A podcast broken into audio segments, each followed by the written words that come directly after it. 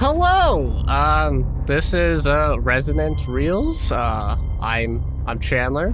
This is my buddy Adam. I'm Adam. perfect, perfect. Uh, this, this is great. This is how this is how all podcasts start. Totally. Every podcast I've listened to has started awkwardly in the first episode because no one knows what they're doing. It's fine. Oh, without without a doubt, without a doubt. Uh, yeah. So we are um audio inclined people. Some of my background, I guess. I've kind of grew up playing lots of music, being in love with music first and foremost, of course. And then I grew up playing lots. Um, since playing music, I shifted into more theater and storytelling. So, as a sound designer, I do a little composing here and there, and I like creating soundscapes and telling interesting stories or helping tell interesting stories through sound design and stuff, as well as visual stuff. Because I'm a fan of, as you can probably guess, film and television, and I like the process of the behind the scenes of films. And lately, it's been VFX. How about you, Adam? What do you do? Oh, cool. Yeah. So I do audio stuff as well, as you mentioned. So I've kind of dived into a little bit of the sound design, creative storytelling portion, which I do really enjoy. But where my career has led me is I primarily focus in the actual like audio engineering side for like live productions.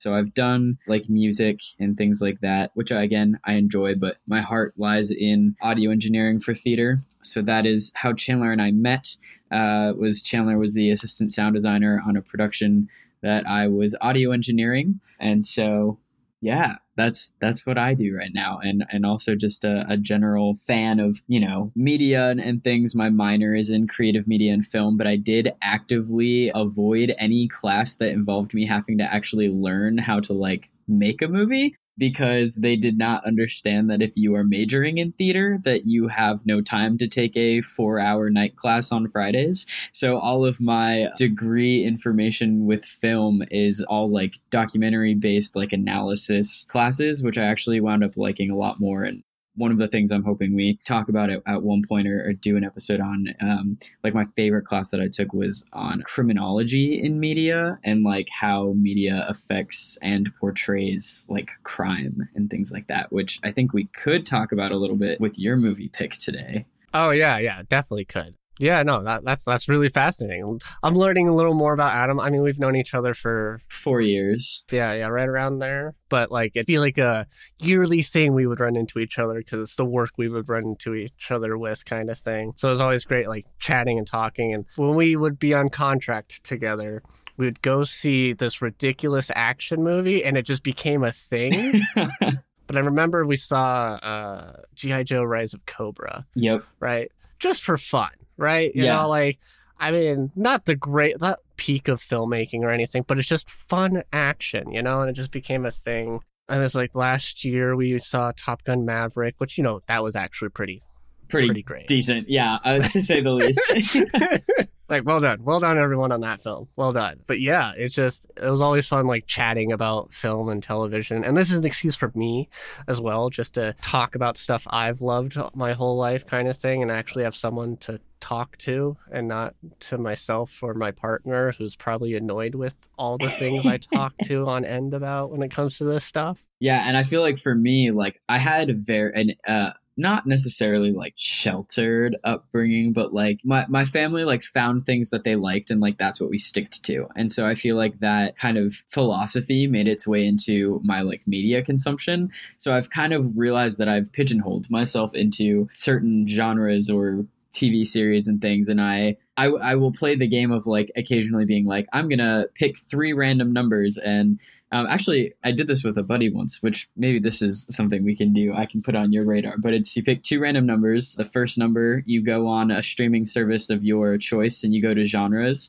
And whatever that number is, that's how many times you click down to find your genre. And then your second number is how many times you click over, and that's the movie that you wind up watching. But when I feel like there's so much, which there is, like content out there to actually watch, sometimes I feel like I'm gonna resort back to what I know because I'm like overwhelmed. Oh yeah, I get that. I get that a lot. Yeah, it's been hard. Me, I'm a big fandom person. I mean, I grew up off of Star Wars. Like Star Wars is this near and dear fandom to me. I mean, I've got very mixed feelings about it now in recent years, and that's like a whole different can of worms we can open on a different episode kind of thing. I have to mentally prepare myself for that one. That'll be like the Chandler show featuring Adam. But yeah, this is this is a good excuse to like rewatch things, dive deeper into stuff. Also, it's a little selfish because I recently finished Better Call Saul and I was like, I want to rewatch Breaking Bad, but I want to talk about it with someone.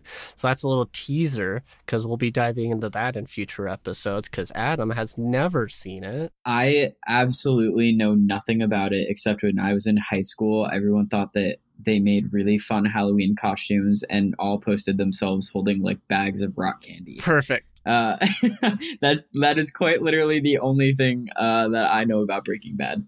But anyways, for this kind of like first episode, we kind of like each chose a movie that's kind of like holds a special favorite place, you know? Because, you know, honestly, forcing someone to pick like their one favorite film's kind of impossible. Literally, I hate that question too. Like any of those who are in the dating pool, I'm sorry, because the basic question of like, what's your favorite movie? It feels weird to list out like 10. Anyways, the film I chose that's very special to me is the movie Drive from 2011, starring uh, Ryan Gosling, uh, directed by Nicolas Winding Refn.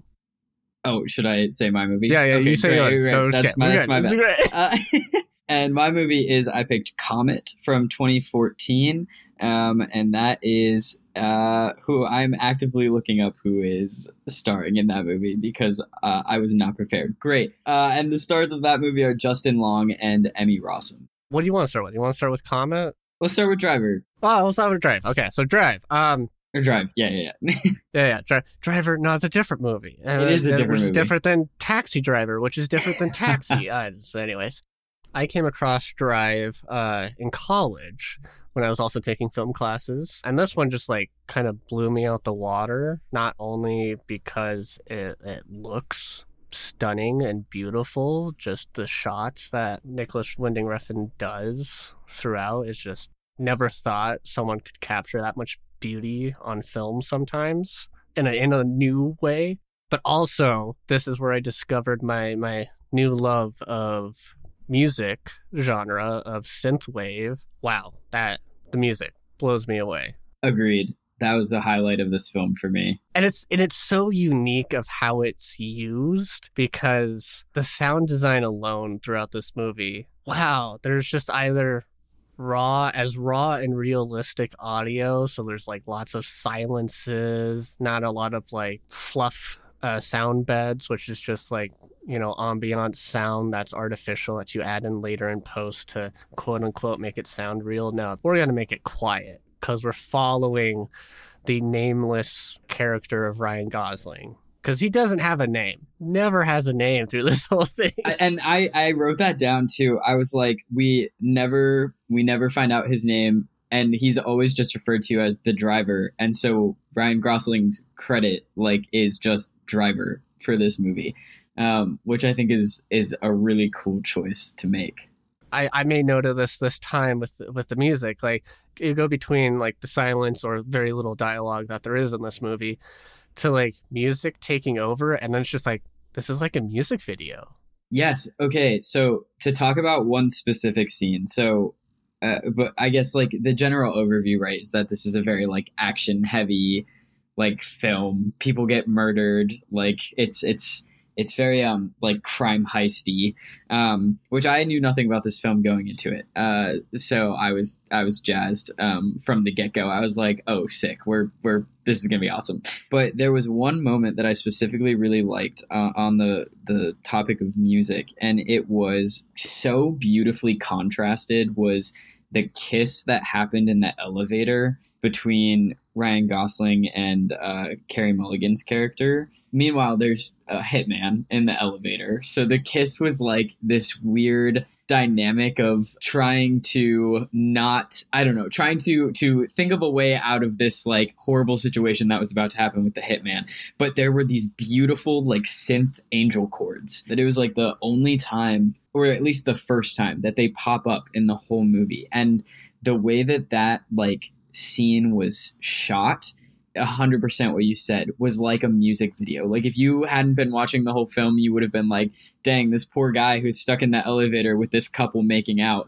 Uh, because there's just these beautiful angel like synth chords. Yeah. I, I that was one of my favorite parts. Yeah, I wrote that down as a note because that's the scene everyone talks about from this movie all the time. Oh, interesting. Okay. Yeah, no, no, it's it's a, it's a fa- it, it strikes with people like throughout the movie. This is like that's there's just this tension building up. But earlier, the driver he he was helping Carey Mulligan's character, which I cannot remember her name right now. Irene. Irene, that's what it was. Irene, right? It's a very like oldie kind of name. It's my right? mom's middle name.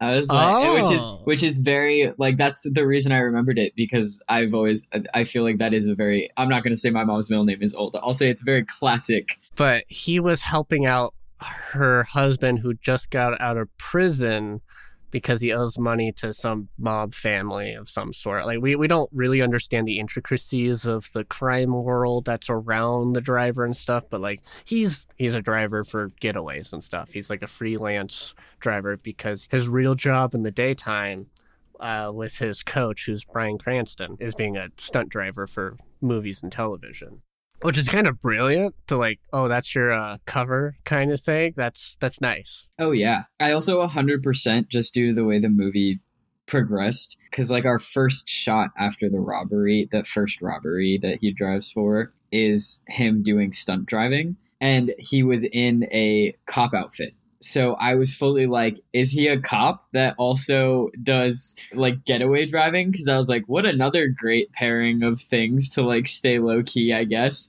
But then I realized it was a it was a stunt driving because he put on the world's most terrifying mask that I had ever seen in my life. yeah it's the body double mask so like it doesn't look too off when you're filming it yeah there's just such a good job of playing with your expectations in this movie i think it really comes from like his earlier work because he's from oh geez uh denmark I believe. I'm double checking my facts. Yes, Copenhagen, Denmark. Because he did this trilogy of films called the Pusher film series, and it, there are like three different perspectives of like the same crime world in Copenhagen, and it's like really gritty and dirty and raw and like barely any budget kind of movies, but like so much character in there. Like Mads Mikkelsen, this is where he was first on film, kind of thing, which is kind of crazy to see a young Mads Mikkelsen being like a ridiculous, raunchy character Wait, yeah. to what we know him now as this like big, silent, evil character type. Oh, that's cool. I'll have to check those out. Yeah, so I, I find I find that really fascinating, and I'm just like, oh, I can see him taking what he does well from those films, but like really elevating it to a different style. But like, yeah, going back to the elevator scene, it's just like people have died already, and like, so like, there's just this tension there, and then just out of nowhere, it's just this like almost out of character thing of this kiss that happens, and like everything shifts, kind of thing. The lighting, the like, the whole environment dissolve away to be in this one moment. And then it's just like a raw switch of him beating the life out of this person in front of Irene, which is kind of like crazy. Yes, it immediately immediately contrasted with him not just like killing him, stomping him to death. Literally takes his body and force of pressure and stomps this hitman to death in the elevator. Like that was wild. You thought like, oh, it couldn't get any more crazier because literally like not even like 10, 15 minutes ago, there's this robbery gone wrong where you see Irene's husband get killed and then the other person of the crime that the driver was with when they're at a motel gets like shotgun blown face and he kills two more people. You're like, it can't go any crazier than this, can it? And then it does. And then it's just like, what what is going on? What is going on? To me, that is like that is Ryan Gosling's character making the full switch of like I do whatever I have to do to make things right, and I do not care how people see me from this point forward.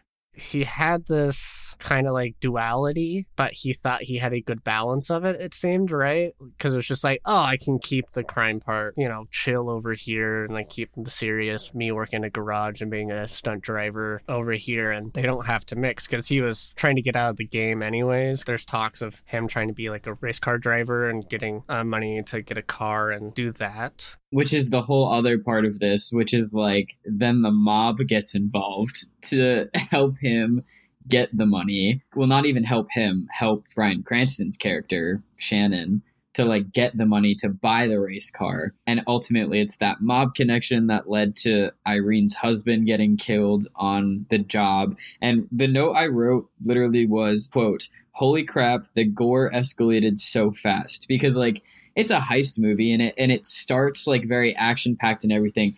But once the killings started, it was like, whoa, it was not expected, which again, I think goes to your point of like not misleading the audience, but but making them feel comfortable and then taking a turn and not necessarily making them feel uncomfortable. Like in the gore context, yes, that's uncomfortable. But then with like the kiss scene, we were very comfortable with the way the film was going. And then that happened and it like just causes you to like pay more attention if that makes sense. But yeah with the with the gore especially like when blanche was the the other partner who got the shotgun to the head in the bathroom and that happened and i was like whoa i was i was i was not ready for that but i liked it. I'm not a i'm not a gore person personally but in this film it was i felt like it was done well and it was done in a way where I wasn't like upset because that's that's what happens to me is I'm like I don't want to see that and I get like feelings of like upsetness but I I didn't have that during this film. Gotcha. I, yeah, yeah. It's it's even though it's brutal and arguably a little over the top, it has a story purpose, which is really different, especially like movies of the time. Because this is 2011, right? Like not a lot of people have gotten into gore unless they've been in horror and it's like another Saw film or what have you, kind of thing. Like this is just like using gore as a very character defining moment, right? Yes. Yeah, that's a good way to put it. Which is which is kind of brilliant because it's just like this whole time, like throughout most of the movie, like Refn's like making you want to like fall in love with the driver kind of thing. I mean, it's also Ryan Gosling. Diving into like the production side of this, they flew uh, Nicolas Winding Refn out to LA and they set him up in this big house for production, like his production house kind of thing. He pretty much had all the cast and some crew stay with him because he essentially wanted to like talk about the movie and story and stuff all day every day and at night be shooting the film or watch other movies for homework kind of thing. So uh, like it was this very we're gonna really focus on the story here and the art we're making it. So like and like he and Ryan Gosling would like go out and drive around LA essentially scout shooting, which is kind of like really interesting production method. That is cool. Yeah. Because he's also this guy from Denmark who's like not been in the US a huge amount. Right. He's just like trying to figure out what looks good to him, as well as like doing what he does of trying to make an interesting story of getting everyone on board, which is kind of like crazy. It's like, oh, he just was like, I want the whole cast stay with me in my house. I think a part of the house was also an editing suite, so they would edit the film after they shot, kind of thing. Because you would just immediately start editing. Wow, which is kind of like that's that's kind of cool, but I could understand why that's not feasible in some other aspects yeah. of the film industry. Interesting. Um, that's cool though. I like that. I mean, this is my favorite thing that I've seen of Ryan Gosling, and like I am such a big rom com junkie. Like, don't even get me wrong. Like, I'm I'm a sucker for the the love and the drama and and all of that. Like, I you know the that meme of of Ryan Gosling perfect boyfriend material or whatever. Like, I'm here for that. This is my favorite thing I've seen him do. I I kept waiting for like the the love storyline, right? Because I was like, it's Ryan Gosling. Like they're not gonna not give him like a love interest but the way that this I can't even call it a love story, but this like relationship formed, how it went, how it ended was just the antithesis of I feel like everything I've seen him do or be in a in a movie or a show or anything prior and I I loved it. I thought I want to see him do more things like this cuz he's got like serious chops like oh it was so it was so good to just see him literally barely make a facial expression for two hours. Like, and that's like, that's the truth. But at the same time, like, you could read exactly how he was feeling, but he didn't show it at all. It was, it was great. I, am thinking back of like when I first watched the film, what I, what I was kind of like kind of focused to look at in this movie, and it was like the lighting and color but it's also the eye Refn has when making these shots. Because I think about it's like the nightclub scene, right? Because he's going backstage. Yes. There's so much light, mirrors, and everything, and it's so glittery, and then it's just brutality is happening again and it's this like another juxtaposition of just like even in all this beauty there's just darkness one of my favorite parts of that particular scene because he's he's busting into this strip club to get into the back to basically like abuse and threaten this low level kind of mob affiliated guy from Albania or whatever. And Ryan Gosling comes in, takes a hammer, whacks this dude, and none of the women who are portraying strippers in that scene flinch. I wound up just watching their facial expressions for any time they were on screen because even that was so interesting to make a choice of to be like they didn't flinch they didn't look afraid. They literally turned around in their chairs and just stone faced watched this man get beat up and then like a bullet pressed into him. And and again just no reaction at all. And that even kind of led to me being like okay so immediately all of these characters who will never speak, and this is the one time we're going to see them, I already have a very clear understanding of what their lives are like, in that this is not anything that is new to them. This whole movie, like, just speaks so much on visuals alone. Like, that, there's barely any dialogue. The most dialogue comes from, I feel like, the mob characters, honestly. Yes. Because we're just like, why is there Italian mobs in LA? Like, which I was here for it. I was like, honestly, both of them are like my older cousins and uh, and uncles and whatnot. Like they were they were very relatable uh, to me as listeners. I am very Italian.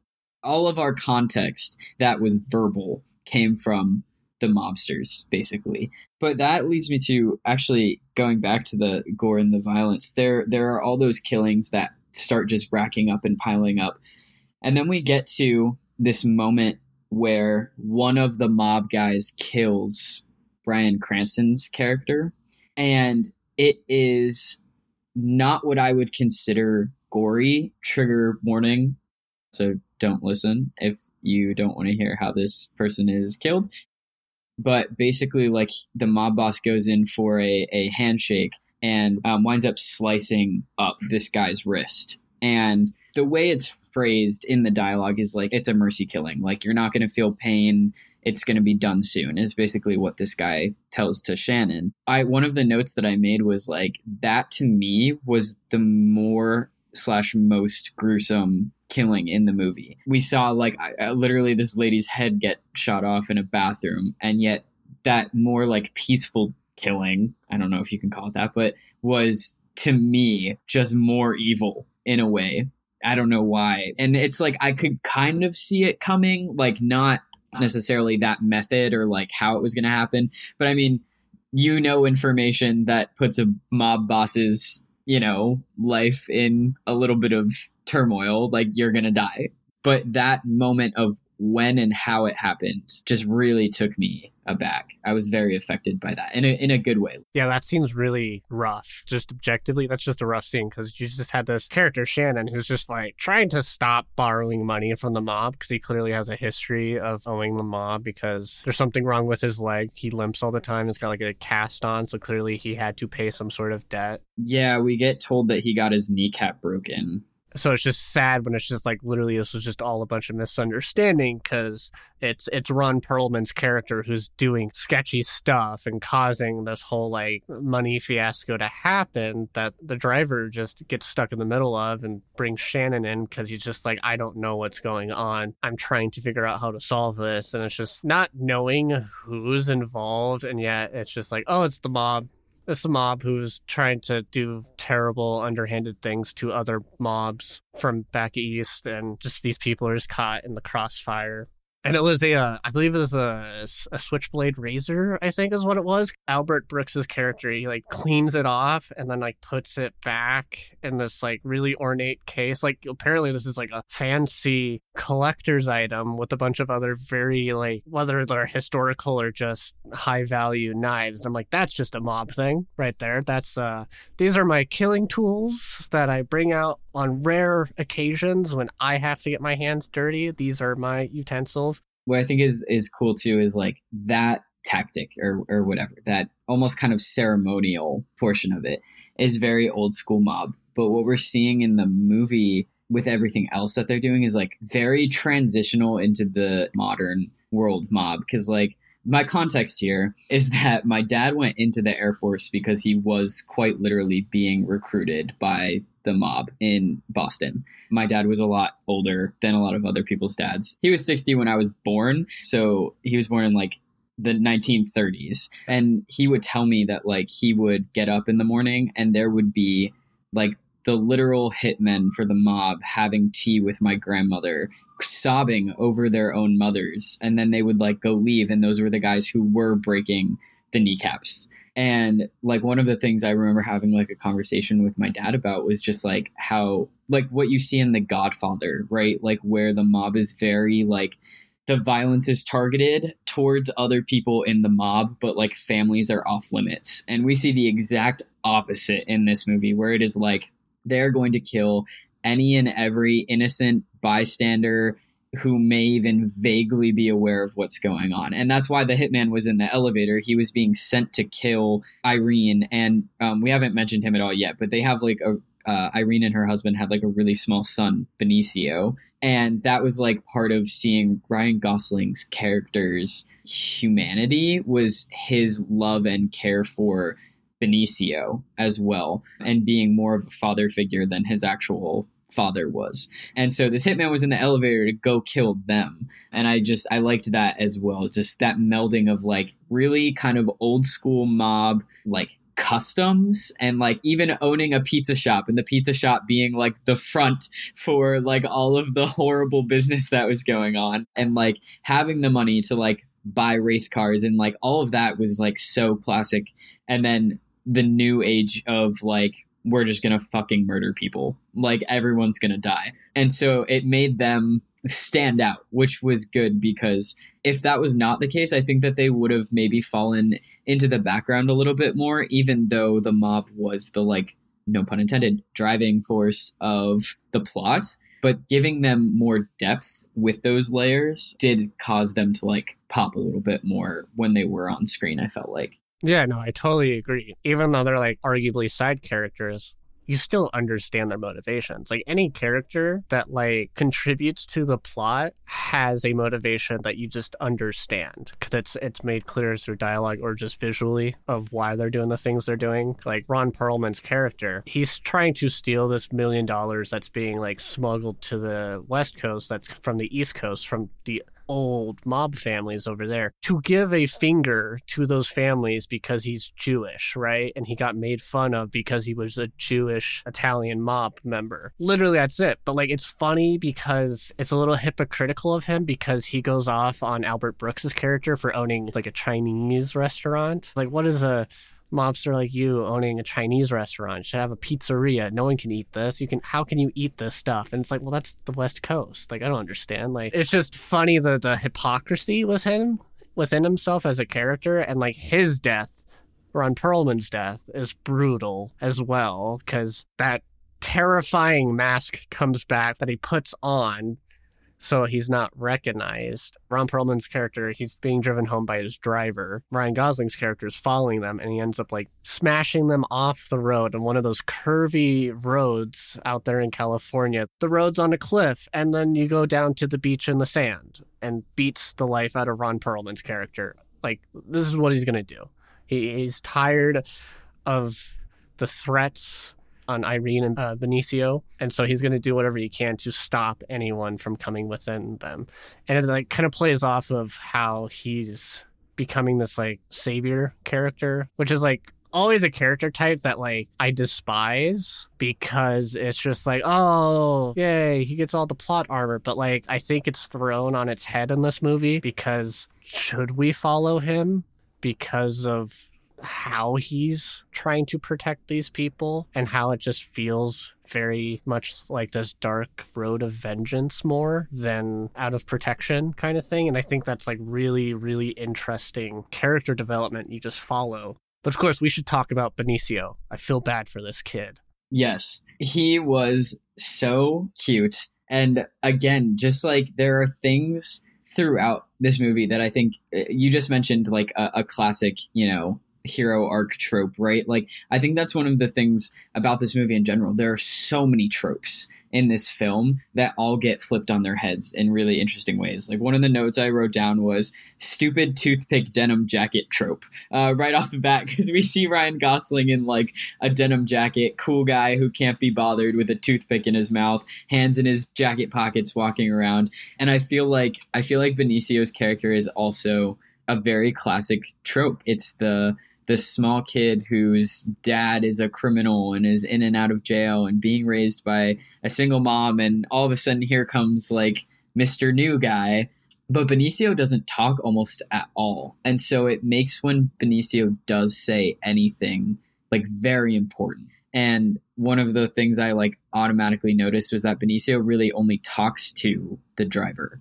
He doesn't even really talk to his dad at all, or even like his mom a whole lot which kind of I think emphasized the relationship of the driver taking better care of Benicio and his mom than Standard, who we find out has been in jail this whole time, and then in the movie we see him get released, and even the welcome back party is like weird vibes with this son because Standard's giving like this whole big speech about how he's gonna do better, and I stupidly believed him, even though again I knew I was like, "There's no way," uh, because that is how movies go. But I was like, "Wow, this was this was done really well." But he's like gripping Benicio like to him during that whole speech in a very like I don't know, dominating and not in an abusive way, but just like I'm clinging on to the things that I know sort of way. And meanwhile, Benicio is just like does not look like he's having a good time.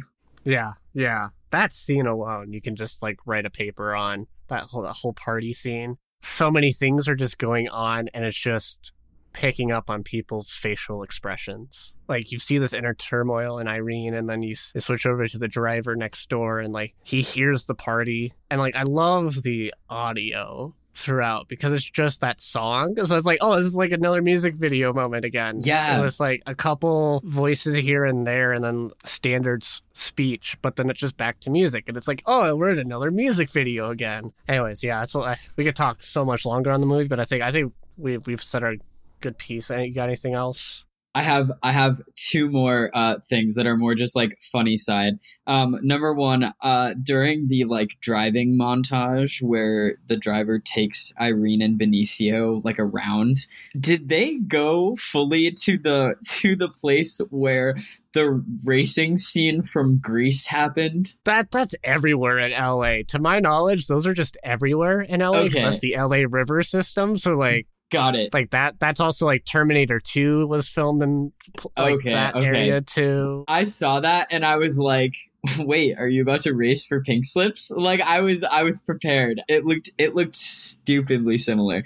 Um, and the other thing I said was the line that made me absolutely laugh the hardest in this whole film because I did not laugh very frequently throughout this movie. There were, you know, witty moments, but I, I actually had to pause it because it came out of nowhere. Was when uh, Nino, who is the Jewish Italian mob boss who was kind of orchestrating all of these hits and all of the fuckery. He's in the shop with Shannon and uh the driver looking at the race car and then there's a there's like a Mustang or something parked next to it and it's like cherry red and in the most again just like Jewish Italian East Coast dialect he just goes fine ass pussy mobile motherfucker and i lost it. It was out of nowhere. There was zero context as to why that was the line that he all of a sudden delivered or why it was delivered then but i cracked up. It was so funny and and I am so glad they kept it because I I I could not keep it together. Um so that is my that is my ending moment of like that made me laugh the absolute hardest. You're right. That that was a great moment. And, and like literally like not even like a pause later uh the other the other mob guy who's his partner is like go sell him that car, okay? Don't let him keep talking about our bad looking uh stock race car.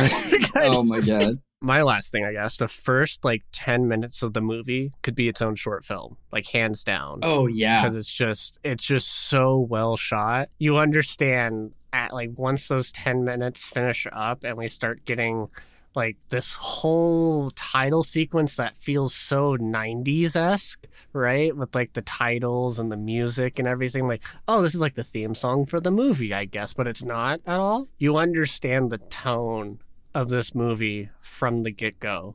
This is a going to be a very artistic take on a crime heist type movie, and it's just going to look stunning throughout.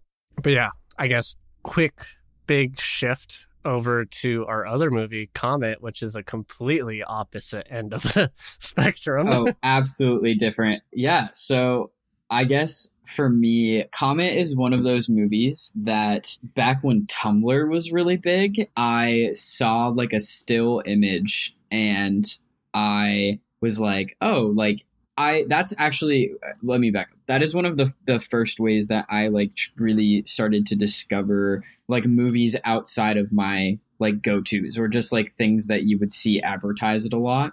Um, you know, like like the movies that are going to be in the cinemas and stuff was just like scrolling through like Tumblr and finding quotes or still images or something of movies and then I would just write down the movie title and I started making like a movie list.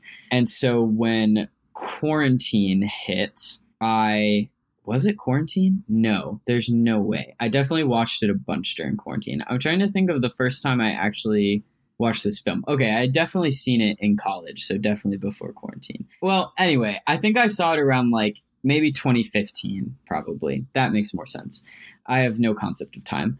And I remember like watching it and just kind of like what you were saying with this one, with Drive, like falling in love with the visual imagery of how it was actually like shot. There are so many scenes that are framed in such a unique way that aren't going to be like a, a go to shot. And they read like pictures, they don't read like a movie or like a film. And that kind of gets referenced within the actual plot with with some dialogue at one point where um Emmy Rossum's character says like uh, something along the lines of like you can you can look at a picture and there's no like beginning middle or end um, it's just everything like right there in in one moment. So i have loved how so much of the movie is filmed in a way that reminds you of a portrait rather than like of a film. And then also the way that the movie is sequenced has no clear beginning and middle or end because like part of the film is trying to figure out which there's a little you know blip at the beginning there's like multiple plots of this couple and there are kind of two ways to watch the movie which is watching each plot line as like these are happening in parallel universes or watching each plot line as just different points in a consistent relationship. Or both because that's also fun. Um, and so i have also always loved like that aspect of it of like you can watch it a million times and pick up on something new, which I do often, or just seeing like something small that doesn't make sense in one part of it that, you know, fit doesn't fit into like the other three because I'm trying to I'm trying to remember and I don't think I wrote it down like how many essentially sequences we see. Do you know what I'm talking about? Yeah, it's very uniquely done cuz they're like they're as if they are these moments in a relationship that like kind of always happens kind of thing but the question becomes like kind of kind of how i kind of came to it. Like the question becomes like are these real? Is this memory versus different possibilities of this relationship? Because it, it becomes very wishy-washy of like did this relationship even happen kind of thing which is played on meta wise throughout kind of thing there's a lot of meta talk throughout this movie which is really really fun because i love it when a movie like points fun at itself. But like it's very artfully done. But like yeah there are like these like time periods of these relationships are like different arguments or conversations that are very defining of this relationship. And it's whether or not they're within the same universe alternate universes or if they ever really happened because there's a lot of dialogue from justin long's character about how it feels like a dream or a nightmare but feels real enough that it's like a memory, but he can't discern one way or the other, which is really interesting. Yeah. I just have so many thoughts and feelings about this movie. I feel like because it uh, because at the same time it is very traditional romance movie in in a lot of ways. Um, you know, we we see the strife of a couple. We are definitely seeing all of it from Justin Long's character's perspective, but there are just all of kind and kind of I feel like what you were just saying plays into this. Like there are aspects to it that make you like just cock your head sometimes where you're like, wait, this was like super normal and now it's not normal anymore. And then like we're going back to it. And then it's like, wait, why can't he find his words or like remember what we're talking about. And then same thing with Emmy Rossum's character, I, I, feel like. Yeah, yeah, I totally agree. And like that whole train sequence when they're on the train, I'm like, we're not in reality right now because that window, everything out that window is like, like it's like a weird play on traveling because it's like doesn't feel like a real physical world. When that first happened in the movie, it like triggered me to start looking for it in every scene of like is there something that's distorting somewhere? And like there's like different parts. Like i think the the whole time in paris when they're there for that wedding in winter or whatever which is that's a choice i guess for people who want to get married in paris in winter with snow and it's cowboy themed. That's a whole different thing. There was some weird stuff that was like context that didn't yes. matter ultimately but it was just like what? But like every time you look out the window in this like Parisian hotel kind of thing. It like it's like a matte painting with like fake snow kind of vibing and I was just like that's not real. So what's going on kind of thing. And and that became a game for me which is added a layer for me while watching story because I've never seen this either so it's like figuring out reality because I the focus of this movie is the dialogue in these moments of time with this relationship that feels ill-fated from the beginning but we learn that kind of ill-fatedness later on in the movie like it's not even at the beginning. It's it's so uniquely done because of the way it's edited because you're just hopping between these moments and like circling back and then popping back forward. It's it's still cohesive but a little mind-boggling if you're not prepared for it i feel you know? Yes, because it's like scene one, you know, we're basically seeing the introduction of these two characters. Yeah, it's the classic cute meet. Yeah, and then like the next scene, we're basically seeing like their their arguments and downfalls as a couple. But we can tell that like a significant chunk of time has passed. And then it's like the scene after that, it's like, oh, there aren't significant troubles necessarily, but like things aren't right. And then we jump to like, oh, they're just fully not together right now. Like they broke up and now they're having another like cute meet round two uh, on a train where they're like reconnecting. And so it just jumps back and forth between all of those different points. So yeah, 100%. Like we know that they're doomed from the get go, but like there's still like this weird hope for the best sort of feeling for them. Yeah, because it also plays around because one of the uh, interactions is where he visits her again at her apartment as she's going to get married, but we don't realize that. But like, we don't even have that scene. Like, the very beginning of the movie is him coming to that door, but we never return to that for like a good 30 to 45 minutes or something. Yep. Right? And you're like, wait, whoa, there's more kind of thing. Like I I, I can barely handle what's going on already. Cause you're like in the second act at that point where like you're following Justin Long's character Dell and like that starts like the meta questions of like is this reality because he starts having these like out of character moments of trying to figure out if he's like alive or if he's in a simulation or what what have you like you can only infer so much as he's like also like in this messy relationship with uh Kimberly. I wanted to watch it a second time, but I was like, no, I gotta stick with these like first watch kind of reactions for when we chatted because it's it's it's there's a lot to unpack. Yeah, I mean now that now that you've watched it once, I, you should definitely go back and watch it again. What really sticks out for me is just the dialogue about relationships because Dell is very much a all relationships fail, love is never real, but then like clearly, which we find out near the end of the movie, even though it's midway through their relationship in Paris, he half believes that now after being in a relationship with Kimberly, kind of thing, because he's actually in love with her. He's just he's just a very cynical, pessimistic person. I think he's also really narcissistic, which like we get in the beginning of the film in a very endearing way when he's talking to like the doctors on the phone with his mom and we find out like he's in the medical you know field and he's portraying that he knows more than the doctors regarding her cancer. But it's not done i don't feel like in a way where to me i watched it i was like oh this guy's insufferable like just shut the fuck up and listen to the doctors. Like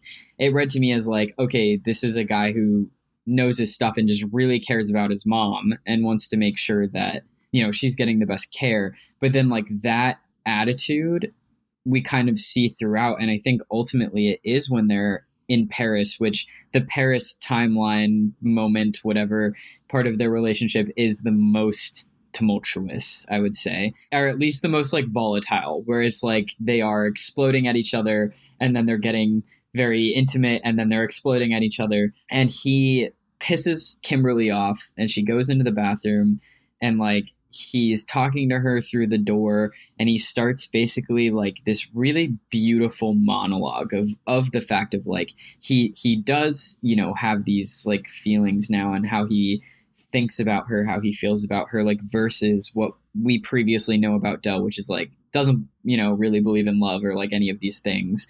And then what fucks it up is he ends it by basically saying that all of these things he likes about her, the reason like she's the best thing to him, whatever, is mostly because she likes him. And at this time, as he's going through this monologue, he's like pulling out a ring. And like we realize, oh, this is the proposal that Kimberly's been waiting for.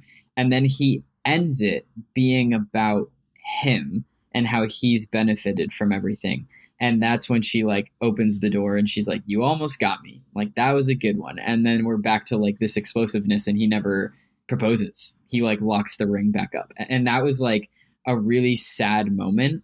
But also i think that was a really defining moment of like oh he's he's kind of a dick but he doesn't realize he's a dick and that's the problem. Like if he knew or if he just let go for 2 seconds there would be no conflict. But unfortunately he is the problem it's hard to tell if he like realizes that by the end of the movie because the movie just ends in a very like I don't even know how to describe. It's like this like implosion in a sense. Yes, because like like throughout the movie, like as we switch through these moments in time, it's like this aberration kind of happens as we switch through it. Like as like initially to me, it's like he himself is like shifting through time to these moments, but then like quickly threw away that idea because it'd be that moment him and his mindset. Like there wasn't like shared information necessarily, but like that also got messy later on through the movie because everything seems to seem to like be breaking into each other. It's such an interesting take on relationships and and how to express that in film and ultimately what it means for knowing the faults within yourself. Like it's a very like a relationship you partake in can only be as healthy as you are. Yeah, a hundred percent. It's very beautiful how that's kind of communicated in the film. Yeah, and I and I think we see that too. I wow, I really like that what you just said because even though I said like Paris is the most like volatile timeline, there's another one where we found out that Kimberly cheated on Dell.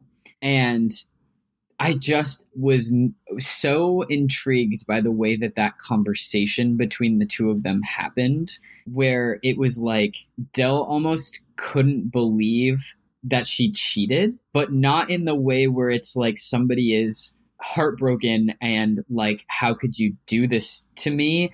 Like it, that we typically see, but just in like an absolute, like, I did not realize that this was a possibility. Like, like almost as if like he discovered that there was a different answer to a math equation than like what he initially came up with. And then in accordance with this weird universe that we're in, it just immediately started downpouring and then he got a call that his mom died.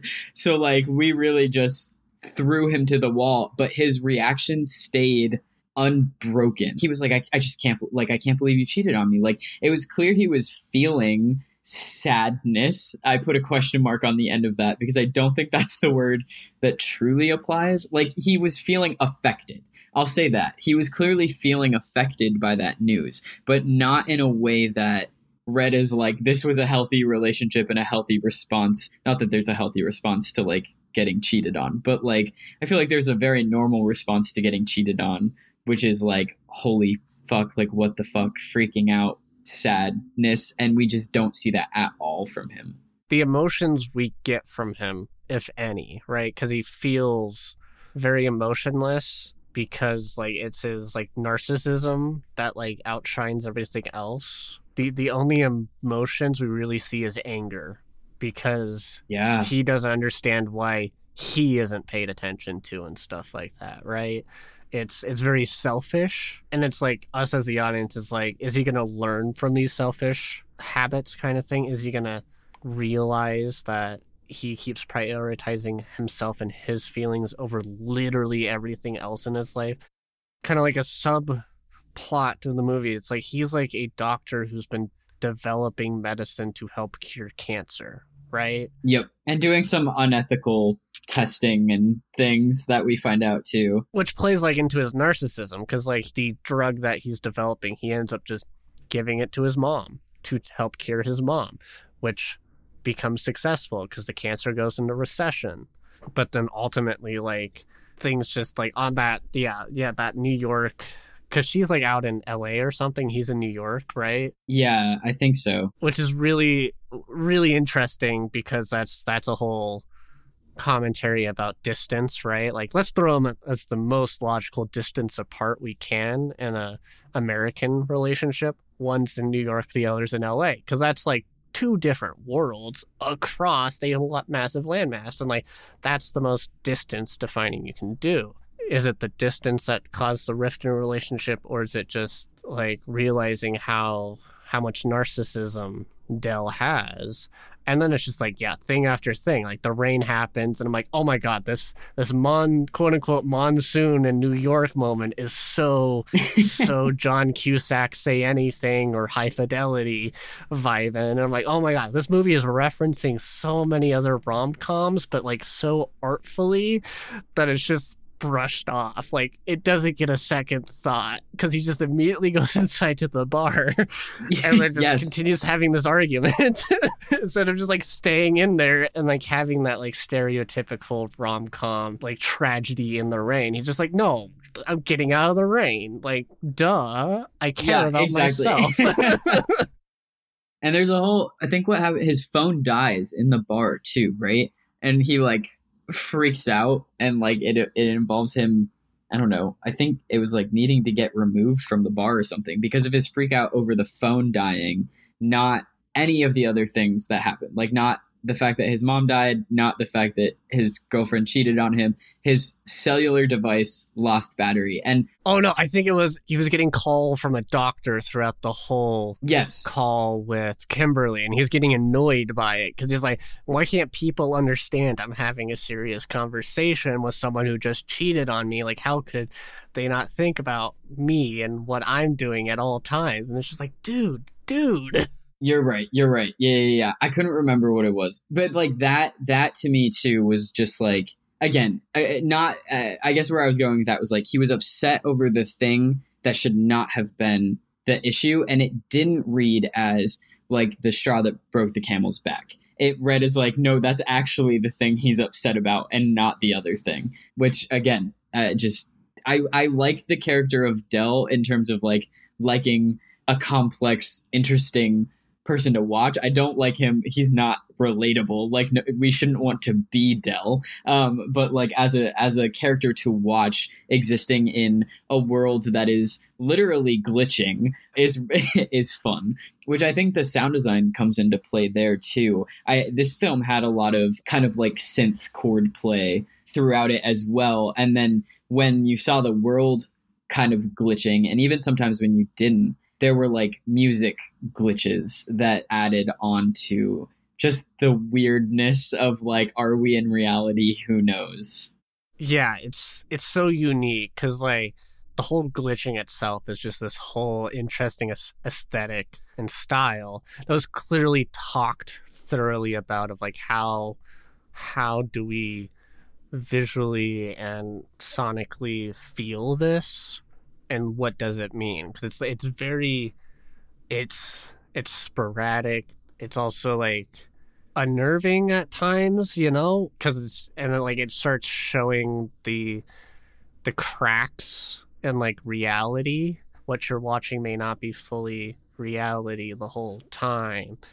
You're watching like someone which is like played on because uh, at the beginning of the movie like dale almost gets hit by a car and it's like all unsure if like did he get hit by the car? Did he not? Is this all like he died and this is all playing out as if he didn't die kind of thing? Like it, it the movie plays on that like and makes commentary on that the whole time. It's the whole like li- your life flashes before your eyes like right before you die. So that is a it, it, that's absolutely played on i feel like is like are we watching the life that did not actually get to happen flash before his eyes and that's why there are these confusions and these jumps and like the reason the ending is an implosion literally rather than you know uh, a sense making end.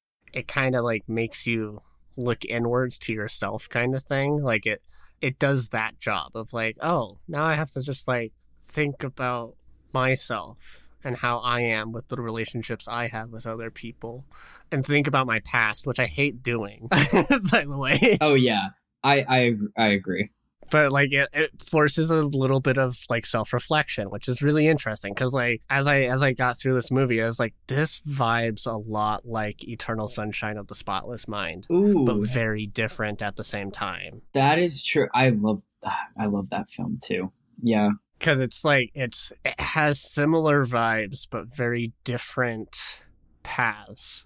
Yeah, I would de- I would absolutely put them in the same category. It's like Sad Boy Hour. And Those are the movies that you watch during Sad Boy Hour, you know. Hopping back to like what you like kind of first said about the uh talking about art when that happened, like that line of dialogue, I was like, "Oh, this is a this is an artsy movie. I see. We're playing this game with me.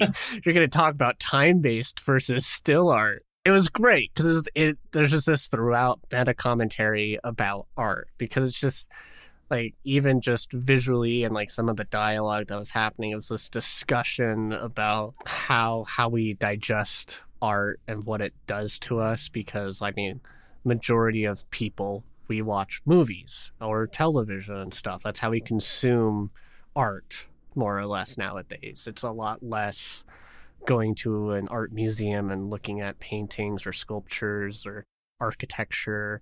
That's very much not a huge focus for people nowadays because film is so is is this escape of entertainment and like kind of like this movie has a commentary on that, whether it's intentional or not, of how we consume time-based media, right? And it's it's very interesting the the finger pointing that's happening of like, so are you just gonna go away and just forget about this, or is this gonna like stay with you? Like, like how do you return to this if you return to this? You know.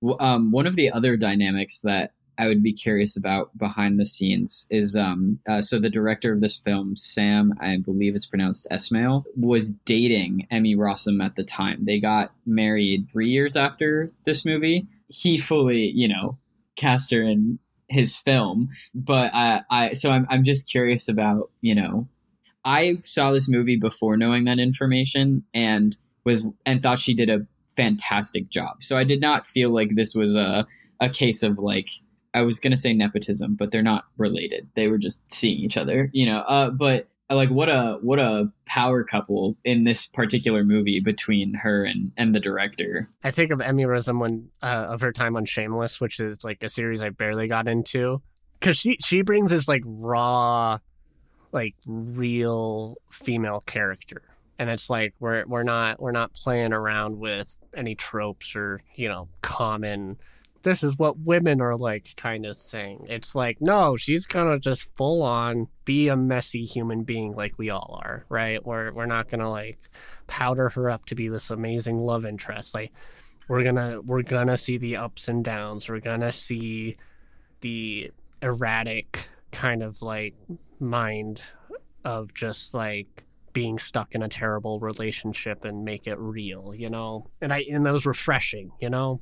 Yeah, I think that there are a handful of actors right now who come across as like a believable normal person and I think she's absolutely one of them. And uh, and not scared of like doing the the dirty emotional work, right? Cuz Yes, yeah. Cuz like even writers like to shy away from that and stuff like that and like there's something to be said of like there's there's male writers trying to write female parts kind of thing and not like fully understanding that and like giving the trust to to the actress to like develop that character and know what that character would say or do. That's that's what needs to happen more of you know? Because it's just it produces such a more believable character right? Honestly instead of some cliche cookie cutter dumb character. Yep totally. Well hell yeah go us. yeah. Picking some artsy, artsy movies. That's that's kind of all I got because I just need to rewatch this movie. Honestly, maybe take some time, time away from it, then come back to rewatch it because it's a lot. But it's it's really brilliant. It's really brilliant in the in a lot of the subtlety. I'm glad you liked it. Hell yeah. So yeah, those those those were fun two movies. Do you got anything else to say about either? I guess. I don't think so. This was this was a this was a fun acoustic and visual pairing to watch this week. So I enjoyed it. Yeah, I guess we'll get better at letting you know at the top of show what we've watched, so like you as as listeners can watch those, but like also we'll we'll announce at every at the end of every podcast. It's hard for the first one to be like, yeah, we're watching these movies, kind of thing, so you guys can be on board as well. But we can say what our next week movies are. Yes, we can. Uh, so we decided um, well, I I had the idea and I thought it was a lot of fun, and I partially regret it now. It's fine. It's fine. of kind of guilty pleasure movies, like movies you like but no, you shouldn't like, you know, kind of thing. So your movie for next week is.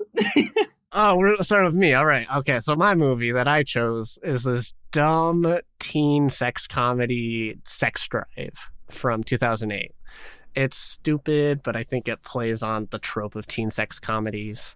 And uh, mine, I had, to, I literally uh, texted Chandler and I said, I'm sorry, I have to go with Twilight, which also came out in 2008. And to know that these two movies came out at the same time is fascinating. That's what you have to look forward to. yeah, yeah. So, like, yeah, tune in next time for when we talk about Twilight and Sex Drive but yeah anyways if if any of you listeners have ideas for us for themes and stuff or like you want us to like focus on anything uh just we have breaking bad lined up. There's a plan to start getting through breaking bad so don't worry about that. You can come on the journey with me as i discover what the hype about this show was but yeah, if you got any other ideas, like I have, I have ideas for when we get closer to October because I like horror a lot. So I just got to figure out like what Adam could digest because he's not a huge gory person. So we'll I we will have this journey when we have that. I, I told Chandler that um I hate horror, but my girlfriend loves horror, so um, as long as she's with me uh, and you know holds my hand through the movie, I'll watch it. So. but yeah, I think I think that'll do it for this first episode. I think I think this will be fun. I think this is gonna be a good time. Good time to chat about movies and TV that we watch and finding fun stuff and me geeking out about stuff I've seen and you as well. Great. Great! Wow! Wow! Thanks. Just leave me hanging. I, I was, I well, it sounded it was a, it sounded like there wasn't a cutoff, so I was waiting, and then I waited just a little bit too long, and then it was over. it's fine. We're figuring this out. We, we we we are both very much behind the scenes people. We don't do a lot of this in front. Uh, but yeah, so uh, we just want to thank you all uh, for listening. You can find us podcast all the places, hopefully, like Spotify, Apple Music, uh, all the podcast places, hopefully, if I've done my work right. Leave comments, rate us, you know, do the thing, you know, and spread the word because, you know, podcasts live and die by word of mouth. True. We'll see you all next time. Adios.